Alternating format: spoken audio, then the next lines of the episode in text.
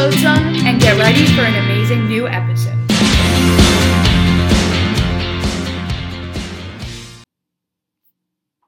What's up, guys? Welcome back to another episode of White Coats Podcast. Today, we are on season four, episode three. We're going to be talking about high school and college and getting into medical school and really just your path to becoming a doctor. Also, I do want to say, guys, it is January 1st, 2021. I know it's the start of a new year. We're going to make this year great and productive and fun, hopefully better than last year. And so I also want to point out that Ariel cannot make it to today's episode, unfortunately, but I have a great episode planned for you guys today. So, the last two episodes, we talked about our careers of choice, you know, what kind of patients we want to treat, what specialties we want to go into. So, today we're going to be talking about how we're going to get there. And so, I will say, becoming any sort of doctor or healthcare worker, it's a long road. It's a long journey, and at times it can be very competitive. But it's all about planning ahead. And so the first step really is high school. And I feel like this is so valuable because I know a lot of you guys are high school students. And I don't know if a lot of people get it right or know the correct way to go about things. Obviously, I'm not an expert, but I've done my research and being a junior in high school, you know, I'm starting to look into colleges and stuff and learning how to put my best foot forward.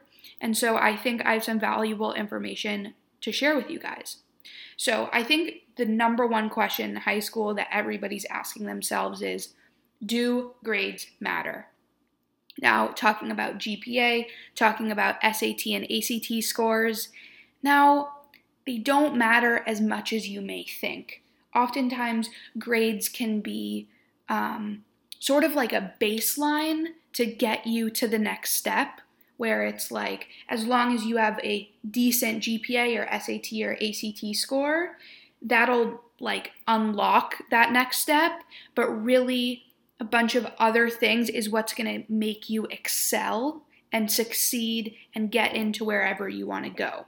And so if grades don't matter, what does? I think first thing in high school is that really matters is exposure. This is something that I really value.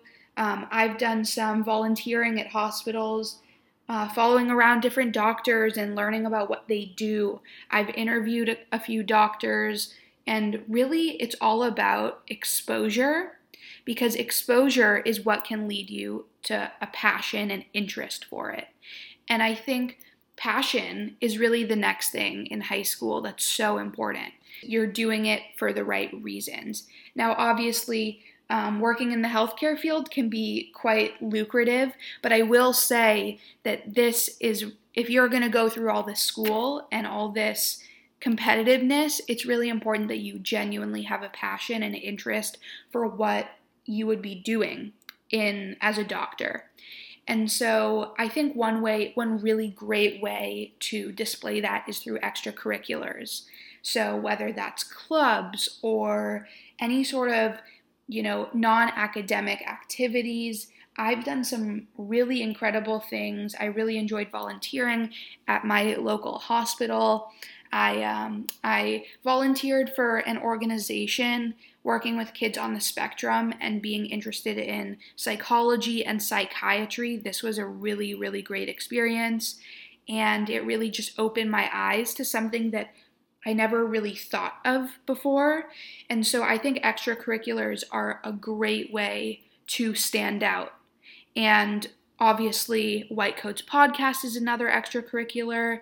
Also, sports, right? Like the extracurriculars don't need to be only medical related or dental related, you know? As long as you're just showing that you're involved in your community and that you're a leader right? So maybe if you've played, if you want to play sports, play sports for all four years of your high school experience.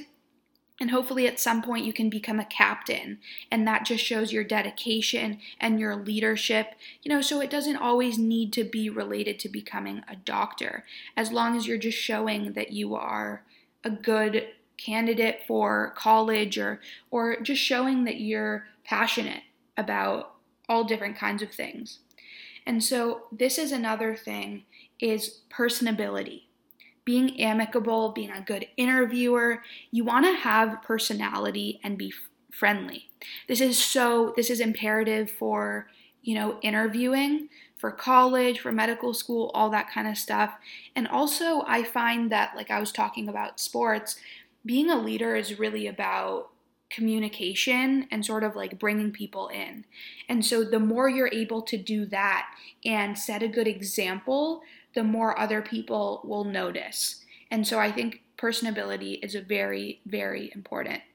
So I want to talk about what we can do during COVID because unfortunately the pandemic is still going strong. So first thing is academics. Um, really take advantage of the classes that your school provides. I know my school has has anatomy classes, high level science classes, and this is just a great way to get ahead and also another great way to get exposure to the topics that you would be learning about in college or and or medical school. And also if you guys are an online school, take advantage of this time to push yourself right? You probably have less activities to do, um, or you just have more time on your hands. And so, really take this opportunity to study harder, maybe take harder classes, and just push yourself. Also, as it relates to extracurriculars during COVID, um, a lot of different organizations are offering community service hours virtually. Um, so that's a really great thing that you can do. And something that I've really been taking up is knowledge. So we have so many great resources, whether that is people at our school or online. Really learn about becoming a doctor itself. You know, what does that look like? Work life balance, salary, you know, how rigorous is it? How much sleep are you going to get? How happy are the different fields? Which we've actually talked about at the beginning of season one, I believe. And um, yeah, just really dive into that. Look at different specialties or topics. For a while, I was really conflicted about what I wanted to do in the medical field or if I wanted to be in the medical field. And really, the more I dove into that and the more that I researched, the more, the closer I was to finding something that I was truly, truly passionate about. And so, yeah, just gain knowledge, look at YouTube videos, listen to some podcasts. This is such a great opportunity. And uh, if you have more f- free time on your hands, really take advantage. So, the next thing I want to talk about is undergrad, getting into college or university. Um, and it's pretty similar to high school, actually. Um, just like, you know, we should be studying early and hard for the SAT and ACT or ACT. Um, you know, college and undergrad students um, have to study hard and early for the MCAT, the Medical College Admissions Test. So it's it's pretty similar and there's a lot of overlaps. Again you know you want to have a decent gpa uh, it's just sort of a baseline that gets you to the next step but you also need to have extracurriculars involvement in your community. You know again doesn't need to be necessarily medical focused. It can be you know getting involved in different clubs and organizations showing leadership. And also this shows this shows that you are a well rounded person, right? You're not studying all the time and therefore your social skills aren't that great or you don't have a lot going on in your life. By getting involved, you're meeting all different kinds of people and you're gaining more experience that you would not have if you were just focused on your grades. And so, also, of course, passion. I believe college and, you know, getting into a university is more challenging than high school and then medical school is more challenging than than undergrad. So it's really about having that passion. Are you doing it for the right reasons? Because that's going to keep you going. And so Also, something that people don't really think about is that you can major in anything. A lot of people are like, oh, yeah, I'll just, if I'm going on the pre med track, I'm just going to major in biochem or biology, chemistry, you know? But you don't need to do that. There's actually a pretty decent rate of medical students that majored in English or something in music in college. So, really study what you want to learn. And as long as you have your prerequisites for getting into medical or dental school, then you're set. Um, you want to make this process enjoyable, right? You don't want to get too ahead of yourself in the preparation. You know, just take take opportunities as they come, study what you want, and you'll get to the next step. And also, I will I want to talk about the combined undergraduate and graduate programs. Now, this is something that's really, really cool, and I don't think too many people know about it. Um, so, this is pretty much you can get a Bachelor in Arts or Science and get into medical school, dental school, doctor, um, osteopathic school, and so. So, pretty much, you're applying from high school to get into both college and medical or dental school. So, from high school, you will already know that you're becoming a doctor if you get in. Unfortunately, these are very competitive, more competitive than getting into college, more competitive than getting into medical school. But this is such a valuable program, especially if you know for sure that you want to become a doctor at you know, high school level.